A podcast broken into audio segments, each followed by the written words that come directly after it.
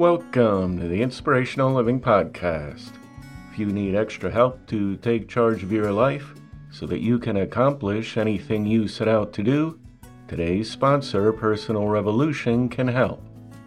In the Personal Revolution Podcast, best selling author and life coach Allison Task helps you take control of your life with inspiration and humor so that you move from where you are now to where you want to be and have fun doing it. It's like having a personal coach whispering in your ear. This three month podcast course, along with bonus episodes each month, will help you create a clear vision for what you want out of life. Remove the frustrating blocks that are holding you back Develop a detailed action plan that will drive you to where you want to be, and build the network that will help you create your future. The Personal Revolution podcast comes with a personal workbook and real time access to a community of other changemakers working toward their goals with positivity, possibility, and momentum. And for a limited time, all of this is available to you for free. Download the Himalaya app in your App Store. Look up Personal Revolution and enter promo code REVOLUTION at checkout to get your first month absolutely free. If you're ready to go after a better life, you are ready for personal revolution. Thank you. Today's reading was edited and adapted from The True Source of a Happy Life by Hugh Wayt, published in 1909. Greatness of mind and heart will give us the spirit to do and bear great things. It endures trials without sinking beneath them, stands face to face with danger and death without flinching can smile favorably on the face of a foe and rejoice in a competitor's success. It is calm under great provocations. True magnanimity consists of personal worth. One may be truly magnanimous and recognized as such, and at the same time be destitute of learning, scholarship, office, or rank. Such nobility or largeness of life is frequently found in people of humble circumstances. Acts worthy of heroes are being performed daily by people scarcely known at all. The qualities which must be sought in order to secure such greatness of mind and heart are a lofty purpose, deep sympathies, and absolute self sacrifice. These combine in a nobility of character and life which makes one happy. Be unselfish. Have due regard for the interests, pleasures, and advantages of others. Possess the disposition to seek the gratification, welfare, or advancement of others, even at your own expense. Is it not true unselfishness when parents allow furrows of care to be plowed across their brow in the proper rearing and training of their children? Does not filial affection lead many children to the limit of unselfishness in caring for aged parents? Is it not an exhibition of pure unselfishness when soldiers face exhaustion, wounds, and often death? so that others might have a better country to live in? And yet, all of these unselfish acts also produce joy and gladness in their own lives. Be willing to spend and be spent for the uplift of humanity. Sow bountifully to the enjoyment of others, and you will reap a bountiful harvest of happiness for yourself. Give encouragement and helpfulness to others, and happiness shall be given unto you. Giving enriches the giver in true joy, unalloyed pleasure, and genuine happiness. Strike out the gain of giving, and we destroy the core of history, the soul of oratory, the beauties of literature, the glories of poetry and song, the heroism of patriotism, the divinity of religion, and the hope of eternity. The happy life is a life of service, being willing to work for the benefits of others, conferring advantages and favors on fellow citizens, carrying the loads of burdened people.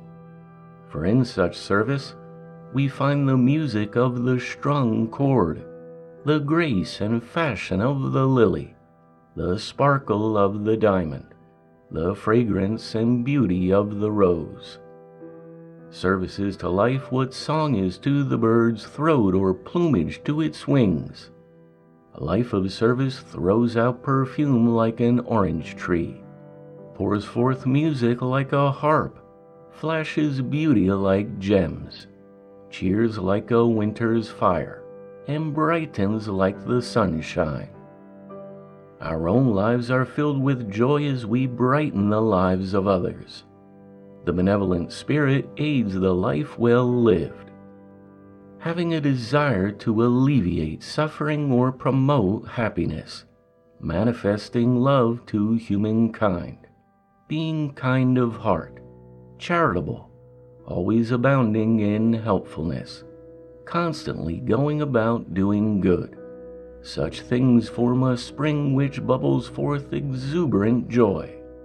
They are the true source from which flows genuine happiness. Those who are seeking a life of joy would do well to drink deeply from this fountain. Self abnegation produces happiness that is the complete putting aside of self in both act and thought for the sake of some person or object. The forgetfulness of self in doing good for others. A life of self sacrifice. If any person would be happy, let them deny themselves and take up some of the burdens of humanity and carry them Sharing the burdens of earth's weary ones generates true joy and gladness in one's own life.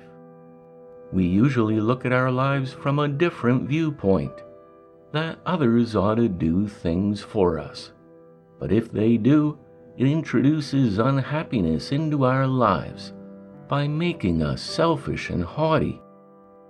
If you want to be happy, keep busy for idleness is one of the sources of an unhappy life.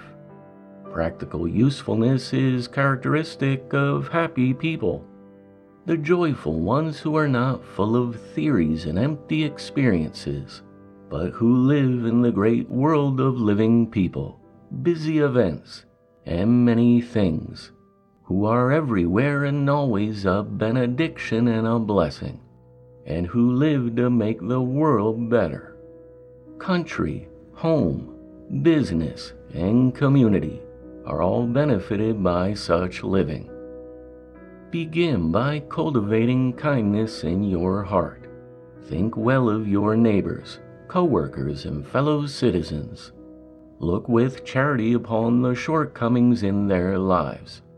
Do a good turn for them as opportunity offers.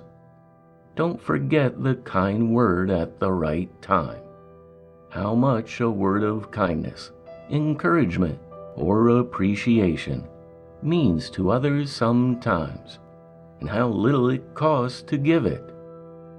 There is nothing easier than to get into the habit of fault finding, and nothing that is more unprofitable. As we look back over the experience of a lifetime, we may have occasion to regret many an impatient and fretful word but we will have little sadness on account of the kind and patient forbearance accorded to those with whom we have come in contact. When calamity overtakes a friend, words of sympathy and encouragement are offered sincerely enough. Such an occasion calls for an expression on our part, and we naturally respond. But why wait for an occasion? Why not speak the kind word when there is no special occasion? In the course of our lives, there must be many times when thoughtless words are spoken by us, which wound the hearts of others. And there are also many little occasions when a word of cheer is needed from us, and we are silent. There are lives of wearisome monotony, which one word of kindness can relieve. There is suffering which words of sympathy can make more endurable. And often, even in the midst of wealth and luxury, there are those who listen and long in vain for some expression of kindness. Every pleasant smile, every gentle word, every cheerful deed is a stroke of the brush that adds beautiful colors to the home sky, and so makes life's every day sweeter. Speak to others while they can hear and be helped by you for the day may come when all our expressions of love and appreciation may be unheard. Imagine yourself standing beside their last resting place. Think of the things you could have said of them and to them while they were yet living. Then go and tell them now. Let me wrap up with a little story. There once was a king who had a son whom he loved he gave the young prince beautiful rooms to live in, and pictures and toys and books. He gave him a pony to ride and a rowboat on the lake, and servants. He provided teachers who gave him knowledge that would make him good and great. But for all this, the young prince was not happy. He wore a frown wherever he went, and was always wishing for something he did not have. Then one day a magician came to court. He saw the boy and said to the king, I can make your boy happy, but you must pay me my own price for telling the secret. Well, said the king, what you ask I will give. So the magician took the boy into a private room. He wrote something with white substance on a piece of paper. Next, he gave the boy a candle and told him to light it and hold it under the paper and see what he could read. The boy did as he was told. The white letters on the paper turned to a beautiful blue. They formed these words Do a kindness to someone every day. The prince made use of this secret and became the happiest boy in the kingdom.